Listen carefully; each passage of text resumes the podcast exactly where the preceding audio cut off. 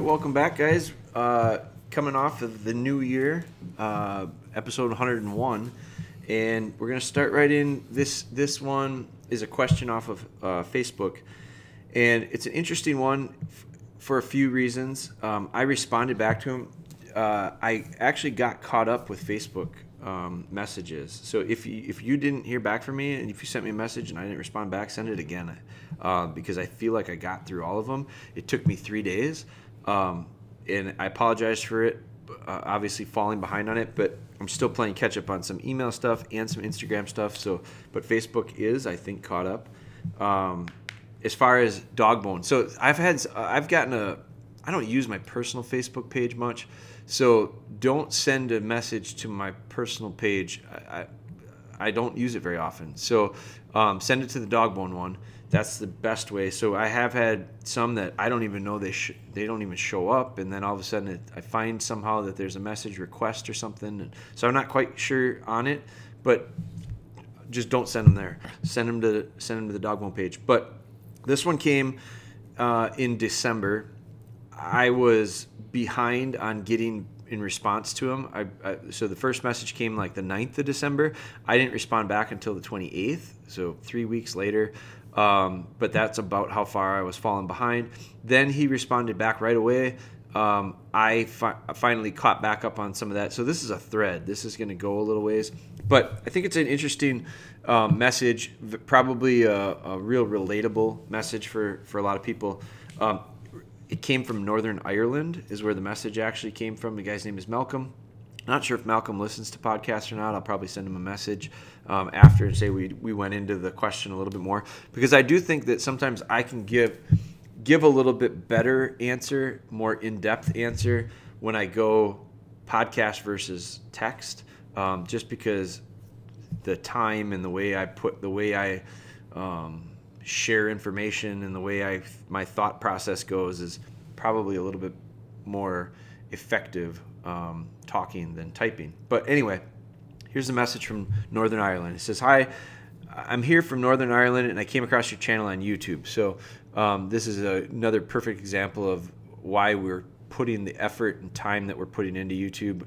Uh, and going to continue to because we're going to try to try to we just had a strategic planning meeting this week, and YouTube was its own bullet point. Um, and so it's been a, a, a, topic that we're discussing in, a lot of depth for a lot of reasons. But, anyways, this is an example of why. So, found us on YouTube. I was really interested in the hold conditioning. I have an English Springer Spaniel who is just coming to be five months old. The dog is teething and loves to chew dummies balls, etc., and is reluctant to give back the retrieve. Therefore, I've been avoiding retrieving lately. Can this technique be used on a dog this age? This is my first gun dog, and any advice would be much appreciated. So I messaged him back and I said, Thanks for the message. Um, I personally think it's a little too young. And, so I'm going to paraphrase my. I typed this out to him, but I, I, my, this, I'm going to. I'm not going to read my my my message to him. I'm going to talk talk you through it. I, I touched on the idea that I said I think at five months that's a little too young. Now I say that and I caution you: don't disregard the idea of hold conditioning because Jeremy said it's too young when it's that age or younger. It's not that I'm saying it's too young for formal hold conditioning, which Malcolm is referring to the video that we did and the videos that we did on YouTube are dogs that are a little bit older. I've done some with dogs as old as over a year. Bella was over a year. Um, I've done young. I've done some as young as probably eight or nine months. Um, and, and documented it and shared it on our YouTube channel or social media platforms. In the meantime, um, probably with dogs that young, it's dictated on a lot of things. The now we're talking the formal process of hold conditioning, which is putting them up on a table starting out with an object that may or may not be some this may or may not be something that they're really going to like so i like to use a wooden dowel for that purpose. The wooden dowel really doesn't serve a lot of purpose other than it's an object that the dog is going to have to hold and if he doesn't like it if he doesn't like the process i'm not associating something negative with the object. So if he's if he doesn't like wooden dowels i don't care. I don't want him not liking dummies. I don't want him not liking birds. I don't want him not liking antlers. So the, idea is simply that. But that's formal. Like that's a process. That's a starting point a bunch of stuff in the middle, and then we get to the ending point. And the ending point is not until the dog is actually delivering reliably to how we want. So that's it's not like it's a fixed point in time. It's it's a it's a behavior result as a as a result of the process. So with I've done it as young as like like I said eight nine months, but it's usually because there's such a terrible issue with the retrieve that we can't avoid it anymore. We have to address it.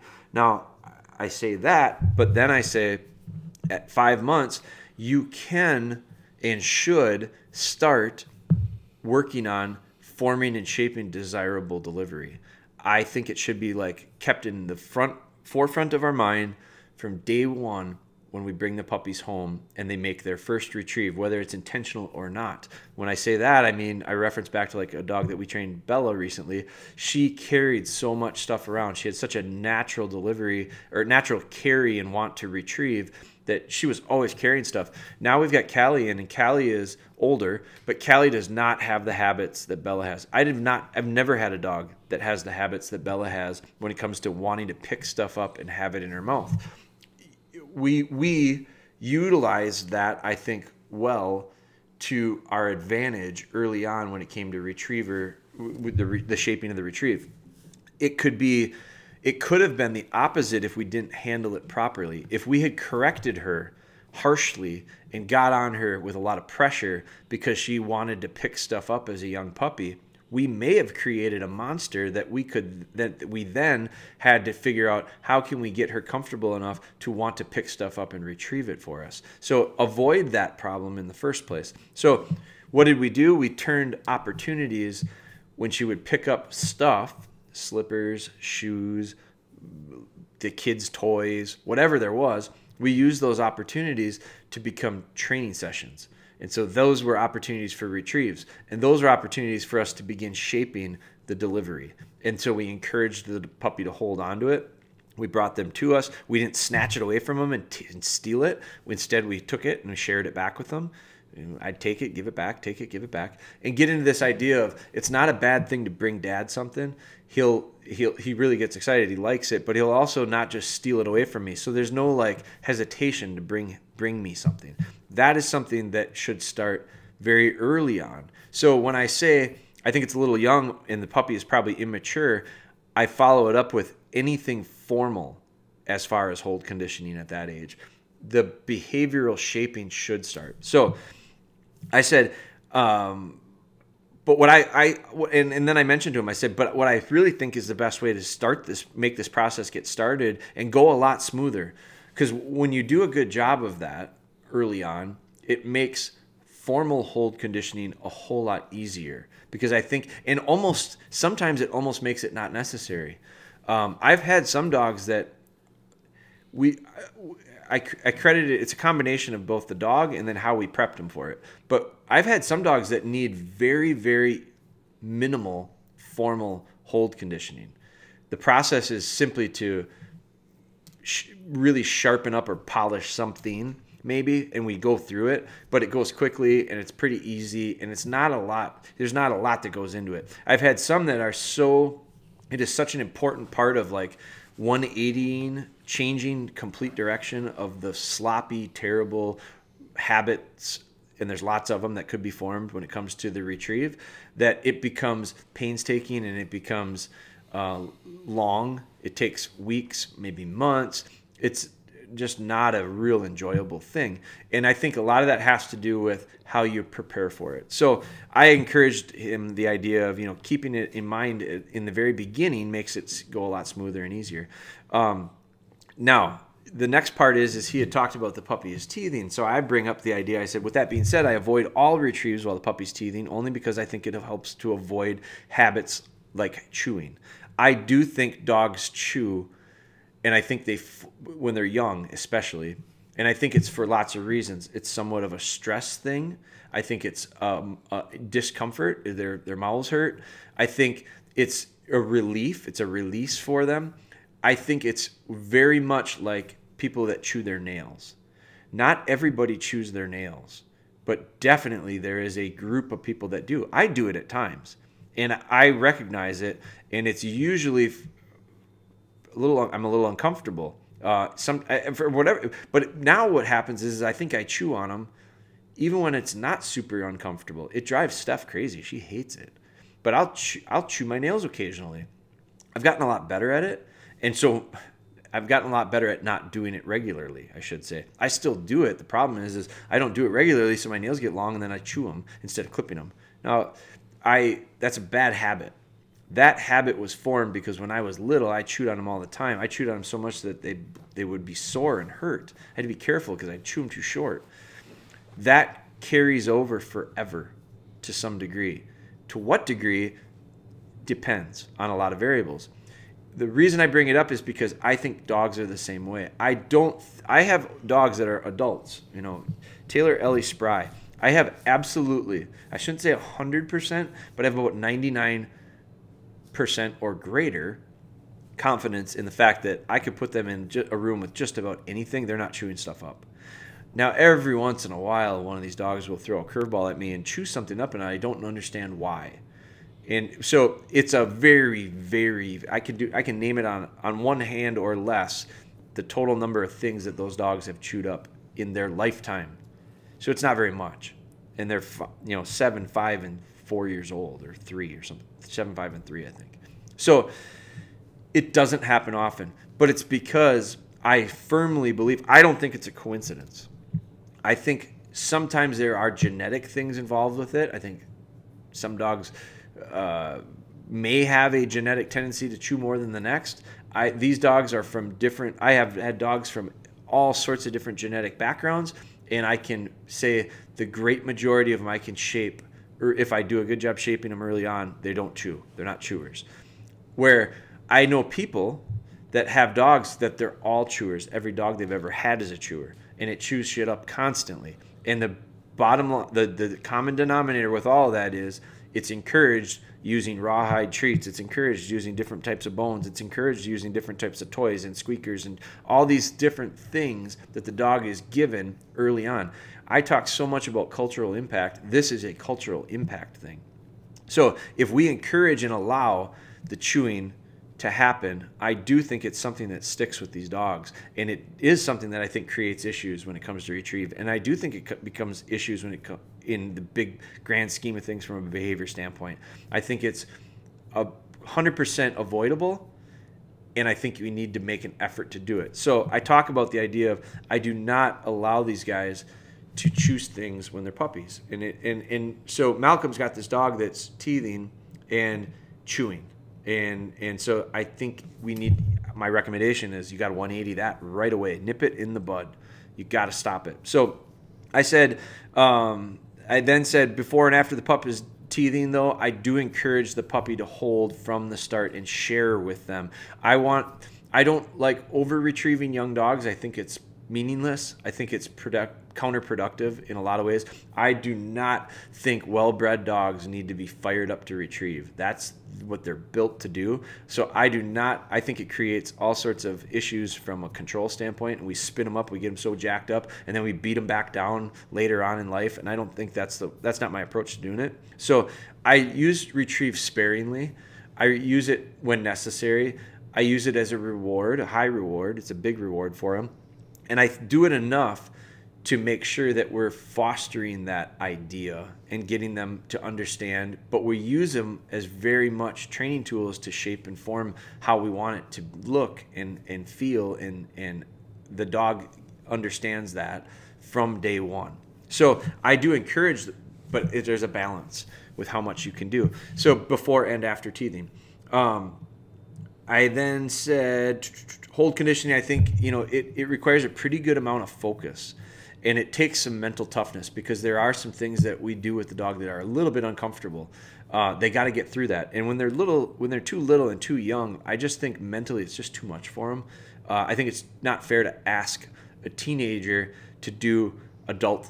Well, I, should, I shouldn't use that analogy. I don't think it's fair to ask a toddler to make adult-like decisions a teenager is getting real close to being to the point where I go, they should, uh, you know, a teenager, when you think about the span of a teenager, a teenager is technically, I guess, starts at 13. and it goes till 18, right? 19, 19, 19 years old. So you've got like a six or you got a seven, eight year window there. That's a lot. There's a big difference between a 12, 13 year old and an 18 and 19 year old. So when you, so I, I use, and I'm, the only reason I bring this up is to become a little more technical. The broad term teenager, you know, is a puppy. Like a puppy could be eight weeks old, and a puppy could be two years old, as far as I'm concerned. So there is no set hard and fast rules with this. But when I wouldn't I wouldn't necessarily encourage some teenagers, I definitely would if it's a toddler, it's too young, to make adult decisions. Some teenagers may not be ready to make adult decisions. Some teenagers that are 13 may not be able to. Some teenagers that are 19 may not be able to. Some teenagers that are 13 or 14 may be able to. Some that are, you know, so it, it just depends. But I think you have to understand that there are certain levels of maturity, mentally and physically, that that people and dogs have to achieve in order to take on new things in life. And for me, the the process of hold conditioning, you do have to have some mental toughness. You've got to be a little bit more able to focus and understand and comprehend more complex ideas and and stretch out or or connect things that are a little bit more distant uh, from a gaps standpoint. So like you got to have a longer chain to be able to do more complicated things. You can do real simple things with a very short chain. Those little puppies, I think we're, what we're doing with them, and I think they're super smart and capable of learning and sponge like. But I think what we're doing a lot of times is real simple stuff with real short tools, chains, you know, little bits and pieces of behavioral stuff connected together to, sh- to start blossoming into certain behaviors that are desirable. And then from there, we connect that to another one and we connect that to, and then all of a sudden our chain gets a little bit longer. When our chain gets a little bit longer, now you can do some more complex things. And I think hold conditioning is one of those. So he said, thanks for the help uh, in the reply. Uh, from when I sent this message, now this was, again, three weeks had passed. He said, from when I sent this message, I've been teaching my dog the hold and dead command. I watched a live video that you had done with a dog of similar age. It was a video where the dogs upstairs were making a lot of noise. I have been doing the process, but not with the wooden dowel. Got lo- got loads of chewing, so I went to the ground on my knees with the dog and a dummy slash tennis ball. I never f- and never no force to put it in. It was not releasing and chewing that was happening. I can see big improvement in the dog from holding the object pretty well and releasing while tail wagging. You're probably 100% right on the fact that the dog was too young. But to but do I now stop or do I keep going? I'm doing the exercise four times in the morning, four times in the evening. I know you went totally against the grain. I know that I have went totally against the grain from what you have been encouraging people to do on your videos. Then he then he said, "Hi there. I've been watching your. This is another message followed up by it. Um, says, "Hi there. I've been watching your YouTube series on Bella, and since my previous message, as the saying goes here, the penny finally is dropping." And I'm not sure what that means, but uh, I think that means it came to a time to do it. I don't. I'm not sure. I'm rushing this process along far too quickly in order to get my dog ready for the next season. I watched episodes seven and eight with great interest. It was it was learned me not to get hung up on retrieves, and I have now started the process, the sharing process, just giving the retrieve back and forth, nothing formal. I have bought a place board to start the process. Seeing Bella at such an age just sitting there has been motivation. LOL. I like your style of training with showing mistakes both by the handler and the dog. I guess I fell into the trap of watching professional UK handlers on YouTube rocking it, rocking up with Springers and cocker Spaniels, throwing retrieves, etc. flawlessly. As I say, any advice would be appreciated. Look forward to your reply. So I I apologize for not getting back to him sooner because it had been another week that went by. Um, and I said, you know, I'm glad that the Bella series is helping for him.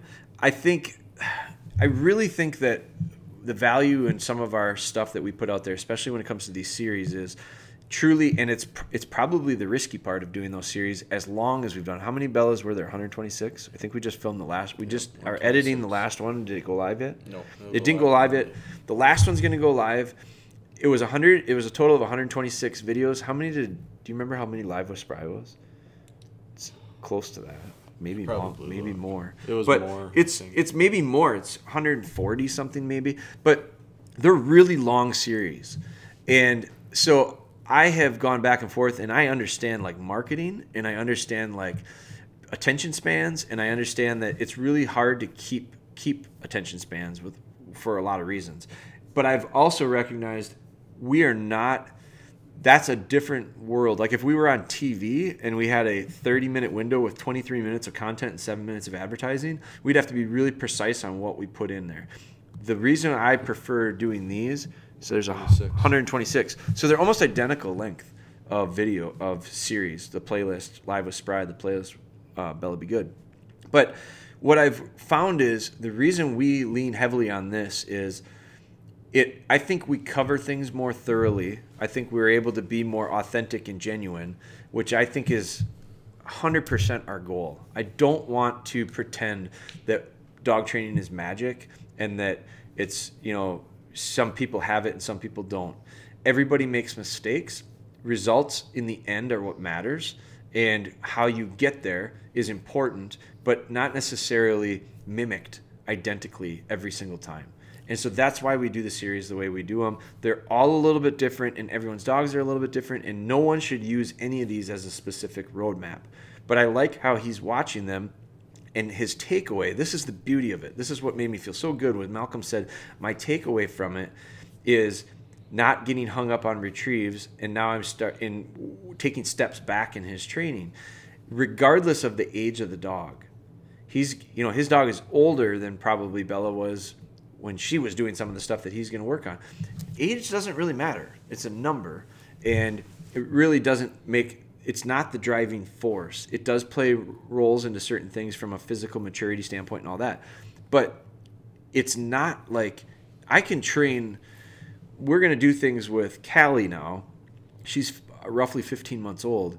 We're going to do some things with her that I probably wasn't able to do with Bella until she was older because she's just a little further ahead with certain things. We're also going to be doing some things with her. We did things with her today that I did with Bella when Bella was 10 weeks old. And Callie wasn't quite good at them because she had never done them before. So we just we just move the dog along the scale. The process is stay similar. It's you where do you plug the dog into it? Wherever they're needed, wherever they need it. That's where you plug them into it. So I think that the beauty of the series that Malcolm is hopefully getting out of this, and now people that are listening to the podcast, I hope you recognize it, is the idea that it takes a long time. There were points in that series where I just stopped doing things that were were not working. We just kept beating our head up against the wall at certain points. Malcolm might have tried to beat his head up against the wall to get through this. And he's recognized and realized maybe I'm better off just taking a break from it for a while. Just and I think it's so counterproductive. I just I've done some articles about this. I've made, done some I did a post recently about it on our Instagram. I talked about how recognizing the idea that the best way to speed up is a lot of times to slow down. It sounds so it sounds so backwards. It sounds so it can't make sense. Trust me, it does. And I don't know why, but it does. I think clarity, focus, you're you're taking less things on and focusing on the ones that you have create a, a bigger picture increased both the things that get achieved become more the quality of it becomes better and probably the overall timeline shrinks it, you, trust me you'll go faster by slowing down a lot of times. And so and, and you can probably think of some examples. You want to rush to get something done and you end up messing it up. So what do you got to do? You got to redo it. So if you got to redo it twice to get it right if you'd have took your time and done it once the right way there's a lot of situations where that one time the right way though slower is better than two times or three times the wrong way and redoing it sometimes it's worse to fix errors than if you just took your time and did it right the first time that's that's applicable in a lot of places a lot of arenas i think so I think the series for him is helping him to slow down and regroup and and start to instead of trying to push through the struggles, it's just take a step back and fill in some of these gaps. You got some holes. So uh, I think that him recognizing that was a real valuable part. Um, I think there's there's value in that, but then I think it's also now you have to take it to the next step because just because you recognize it doesn't make changes. I told him in the very end here, I said, now the key is believing in that and executing accordingly. Like you can have all the answers. I can know all the th- right th- right moves. I can know all the things I need to do. But knowing them and doing them are two different things. So you have to have all of that. And so and you have to be okay with the idea that chances are you're not going to have all of it and it's not nothing ever works perfectly. Like none of my plans ever go to to perfection. Very rarely do they. But I can say that, you know, in the end, I, I feel like I I do a pretty good job of getting stuff done. It's just part of it is is my willingness to be okay with adjusting and being adaptable. And so that's what Malcolm is seeing through this simple hold conditioning process that's taking place over I mean, we've only been communicating for a little over a month. So then his message back to me was thanks for the reply. I know you're busy. It was only it was only until I started watching the series that it clicked. I've stopped the dog from free roaming around in my backyard and I took my chew toys away. And I think the chewing is definitely a habit. Focusing on the heel work is making things better. I I have learned to be firm, but then turn it around in seconds when the thing, when she is good, all from that series. I wish I had seen it from the start, but hopefully it can overturn her habits and get good retrieve back. Many thanks. So if you reread, if I reread that paragraph, I'm looking at it going, you know, his question started out with a with a delivery issue. It sounded like, or a retrieve issue.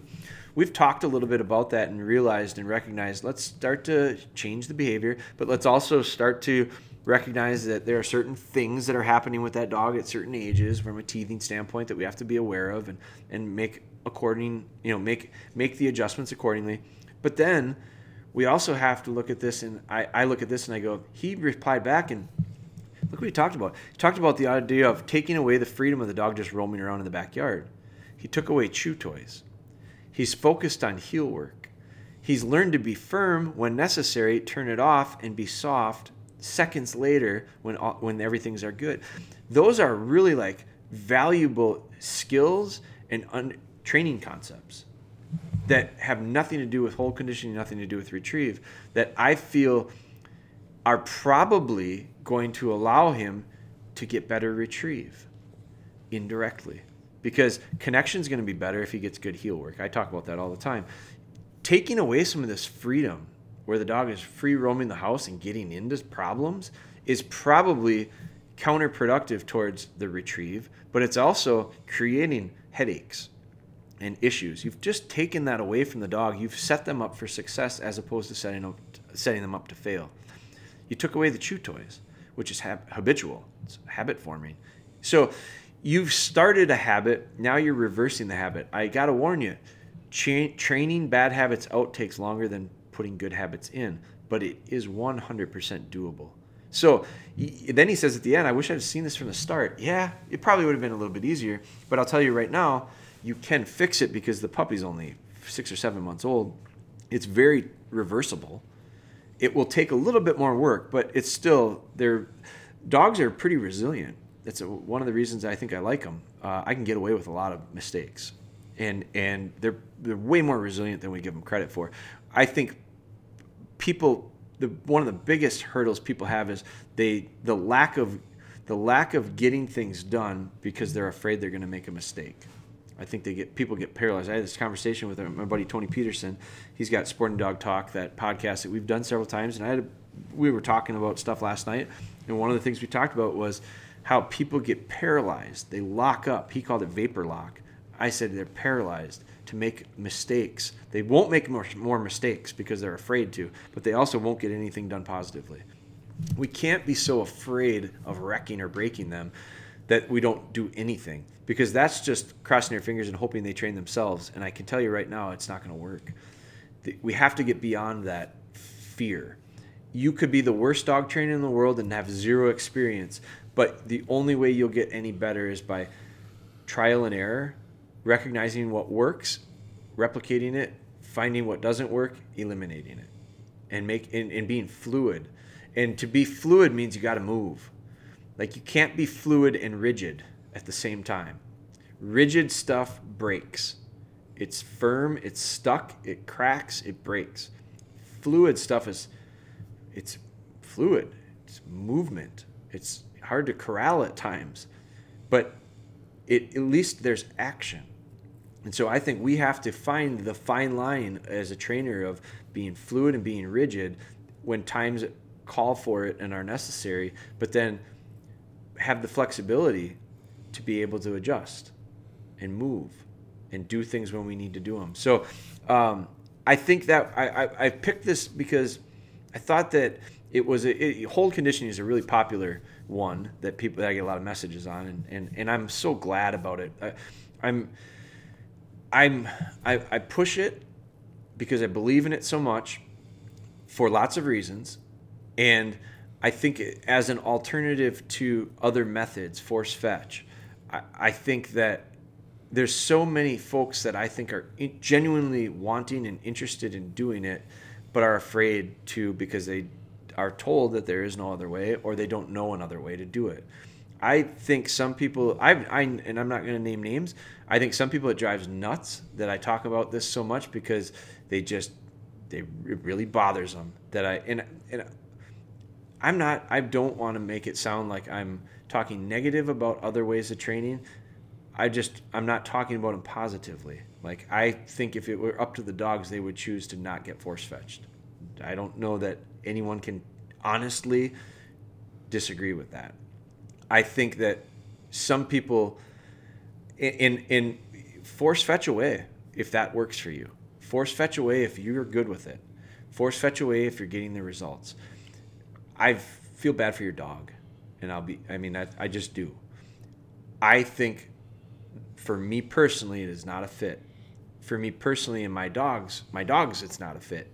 And for what we achieve by doing it alternative ways, I think we're much we benefit much more in lots of for in lots of not just in the retrieve, but I think in the relationship. So there's a there are there are people that are listening to this podcast that will disagree with it. There are people that are listening to this podcast that agree with it. I like you both. I, I I'm okay with not everybody agreeing with me. In fact, I encourage it. In our world today, especially, I'm I respect it. I get it. I we're going we're not here to beat up on I'm not here to beat up on other methods. I'm here to promote and endorse and try to help folks that are interested in doing it the way we've found works well for what we're doing and who we're doing it with. So, uh, to me, that's part of why I picked this top, why I picked this email or message to utilize as a podcast. The other reason is is because of what we just talked about. There are so many other places that it reaches out and touches on that I think are super valuable that I know in my mind, I know in my heart, I know I've talked about it before, but not on this specific in this specific in these specific terms. I think at times when I read a message like Malcolm's, it's a reminder to me of why we're doing what we're doing, why the the why the series go the way they go, why we're why I'm so damn jacked about the next one, why I love the idea of the one beyond that, and I don't even know what it is yet. But the the reason is is because when you hear someone say, "I've dug into this, it's helping me," I wish I would have watched it before. My thought is the more of these we can do and the better job we do of sharing them, the more people we're going to help both that are struggling and those to avoid the struggle the, from the start. That really is, you know, that's the ultimate. Like if we can help people avoid going through some of these hard times and some of these issues, that's really like that's the that's the pinnacle. Um, it'll never be that way. So we're always going to be there to to try to help folks that are feeling a little bit stuck. We're also going to help folks that are doing their homework ahead of time and, and avoiding that stuck feeling. I, I'm in the same boat. I wish I would have known then what I know now. But that that can be said. That's going to always be able to be said. So that's it, episode 101. Thank you, Malcolm in Northern Ireland. Uh, thank you, everyone, for listening. Um, regardless, I, I, I want to.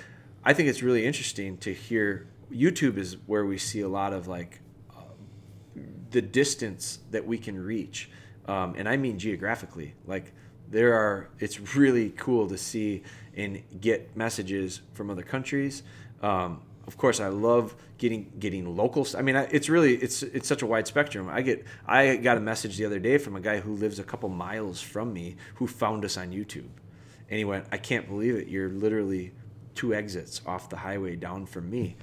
And then I got a message from Malcolm from Northern Ireland. So there, it's it's um, it's one of the really nice things, the positive things about the technology that that I I really like. And so I appreciate that to the point of, you know, what are we trying to do with our podcast? What are we trying to do with our YouTube? What are we trying to do with our Instagram and our, our social platforms? Um, we're trying to share information. And one of the ways that you can help us with that is by helping us with by share by by sharing stuff to folks that you think it will help by leaving us some reviews. Ben and i have a uh, on our bullet point of outlined of things we have to get done today we're digging into our podcast. We're digging into the behind the scenes of our podcast.